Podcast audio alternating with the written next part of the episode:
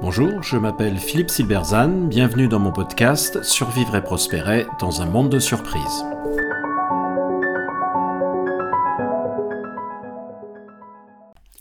L'état entrepreneurial est une chimère. L'état entrepreneurial est un concept popularisé par l'économiste Mariana Mazzucato dans un livre éponyme. Celui-ci se veut une réaction à la rhétorique courante selon laquelle un État bureaucratique et inepte s'oppose à un monde entrepreneurial dynamique. Au contraire, Mazzucato prétend que la plupart des innovations actuelles, de l'iPhone aux biotech en passant par Internet, sont dues à l'action de l'État.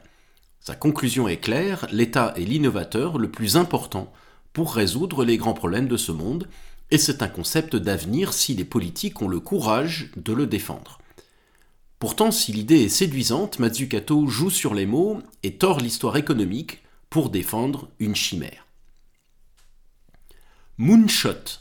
L'expression est restée pour désigner un grand projet très ambitieux lancé par un visionnaire. Le nom vient de la mission Apollo lancée à la suite d'un discours du président américain John Kennedy en 1962 visant à envoyer un homme sur la Lune en le ramenant vivant avant 1970. Le projet d'envoyer un homme sur la Lune représente la quintessence du projet à mission dans lequel un leader courageux et visionnaire définit un objectif ambitieux et charge la société de le réaliser. Le projet fut une grande réussite avec le vol Apollo 11. Le 21 juillet 1969, le monde entier assiste en direct à l'extraordinaire spectacle de l'alunissage de la capsule et des premiers pas de Neil Armstrong sur la Lune. Ce projet est devenu la référence absolue, l'étalon or de tous ceux qui voient en l'État le guide de l'innovation, un objectif et un pilotage par la puissance publique avec l'aide d'industriels exécutants. La réussite de ce type de projet peut-elle pour autant justifier un État entrepreneurial Loin s'en faut, et pour plusieurs raisons. Alors premièrement, ce type de projet n'est pas du tout entrepreneurial. Apollo était un projet politique. Il fut décidé pour des raisons de prestige. Il s'agissait, par un coup technologique, de reprendre le leadership politique sur l'URSS qui avait humilié l'Amérique avec le lancement du satellite Sputnik, puis avec le fiasco de la baie des cochons, et qui semblait prendre l'ascendant dans la course des grandes puissances. D'ailleurs, Kennedy le dit très honnêtement, nous choisissons de le faire parce que c'est difficile. Cela ne signifie pas qu'il était inutile ou qu'il n'aurait pas fallu le faire, loin de là. Juste que faire quelque chose pour le prestige et pour la seule raison que c'est difficile, voilà qui n'est vraiment pas entrepreneurial. Deuxièmement, il ne faut pas confondre RD et entrepreneuriat. On voit la différence avec Internet, un autre exemple cité abondamment par Mazzucato. À l'origine, Internet, qui s'appelle alors ARPANET, est un réseau financé par l'armée américaine. Dans les années 70, le relais est pris par une agence de recherche civile. Indéniablement, toute la partie initiale est donc lancée par la puissance publique. Peut-on conclure de là que c'est l'État qui a permis Internet? Pas vraiment. Lorsque l'État américain cesse de jouer un rôle dans Internet dans les années 80, le réseau est minuscule. Il y a moins de 100 000 nœuds au réseau, principalement des universités et quelques très grandes entreprises. Les militaires ne savaient pas quoi en faire et l'agence civile n'avait pas beaucoup plus d'idées. Autrement dit, si l'État a incontestablement joué un rôle dans la naissance d'Internet, ce dernier n'est guère qu'un objet technique mineur sans véritable usage lorsqu'il passe la main. Internet ne commencera à avoir un impact que lorsque la société civile et notamment les entrepreneurs de la Silicon Valley, puis du reste du monde, s'en empareront à partir des années 90.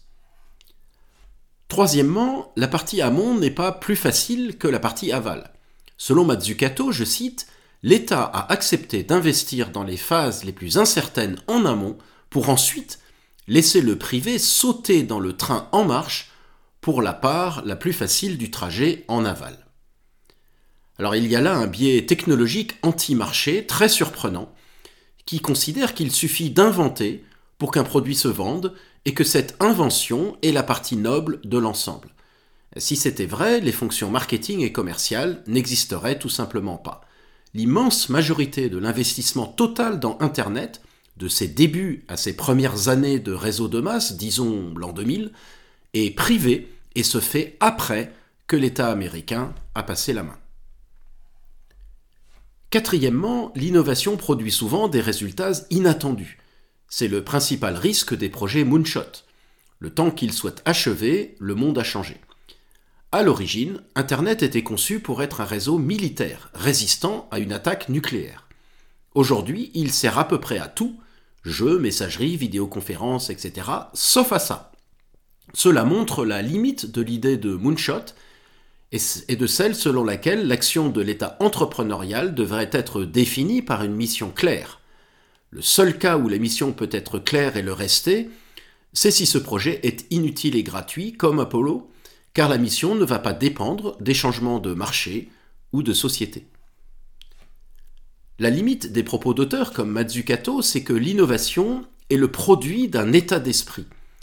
Les Grecs connaissaient le principe de la vapeur et étaient, théoriquement, en capacité de s'en servir, mais ils ne l'ont pas fait. Il a fallu attendre près de 2000 ans pour cela. La révolution de la machine à vapeur ne doit rien à la recherche fondamentale, ni encore moins à l'état entrepreneurial et tout à l'état d'esprit ou modèle mental entrepreneurial qui se développe à partir, en gros, de la fin du XVIIe siècle. État d'esprit qui sera symbolisé entre autres par James Watt. Autrement dit, si l'invention est nécessaire, elle n'est pas suffisante. Il ne suffit pas qu'Internet soit inventé par l'État entre les années 60 et 80 pour qu'il ait un impact, et l'impact que nous lui connaissons aujourd'hui. Or c'est l'impact qui compte, pas l'invention, et les cimetières sont remplis d'inventeurs géniaux qui n'ont jamais réussi à avoir le moindre impact. Dans le même ordre d'idées, l'ex-URSS était un modèle de RD piloté par l'État, étant en pointe sur des technologies comme l'aéronautique, le nucléaire ou l'espace. Mais l'impact de cette RD de qualité a été très limité, hors du domaine militaire, car le pays n'avait pas de classe entrepreneuriale. Alors qu'on célèbre à n'en plus finir la vision du moonshot de Kennedy, on oublie qu'au même moment naissait, très discrètement, l'industrie de l'ordinateur personnel. Contrairement à Apollo, elle est entièrement un fait entrepreneurial. Cette révolution n'a pas été lancée en fanfare par un État visionnaire, mais initiée par une flopée d'entrepreneurs hippies, et elle a eu autrement plus d'impact qu'Apollo. Bien sûr, la Silicon Valley a tiré parti, à son origine, de la présence d'industries de défense liées à la Seconde Guerre mondiale, ce qui souligne à nouveau le rôle utile de l'État. Mais c'est un rôle très indirect. En gros, ces industries permettent la création de Hewlett Packard qui ensuite permet la Silicon Valley. Par ailleurs, il existe de nombreuses régions où il y a une forte présence d'industries de défense qui pourtant n'ont jamais créé de Silicon Valley. On voit donc bien que, en soi, l'investissement public ne suffit pas. S'il n'y a pas d'état d'esprit entrepreneurial, l'investissement restera stérile. Alors si l'action de l'État ne suffit pas, est-elle cependant nécessaire? Qu'elle soit utile ne fait aucun doute, mais nécessaire. L'argument souvent avancé euh, est que son action est indispensable pour le développement de technologies très coûteuses que seul lui peut financer. Cela a pu être vrai dans le passé avec, par exemple, le nucléaire ou le spatial. Mais ces dernières années, le monde financier privé a développé une capacité d'investissement colossale qui annule en quelque sorte l'argument. Par exemple, SpaceX a levé 10 milliards de dollars en 29 tours successifs. si l'idée de l'État entrepreneurial est que les entreprises privées tirent parti de la recherche publique, eh bien cela n'a rien de très original. Et contrairement à ce qu'affirme Mazzucato, c'est un bon deal qui profite à la société tout entière.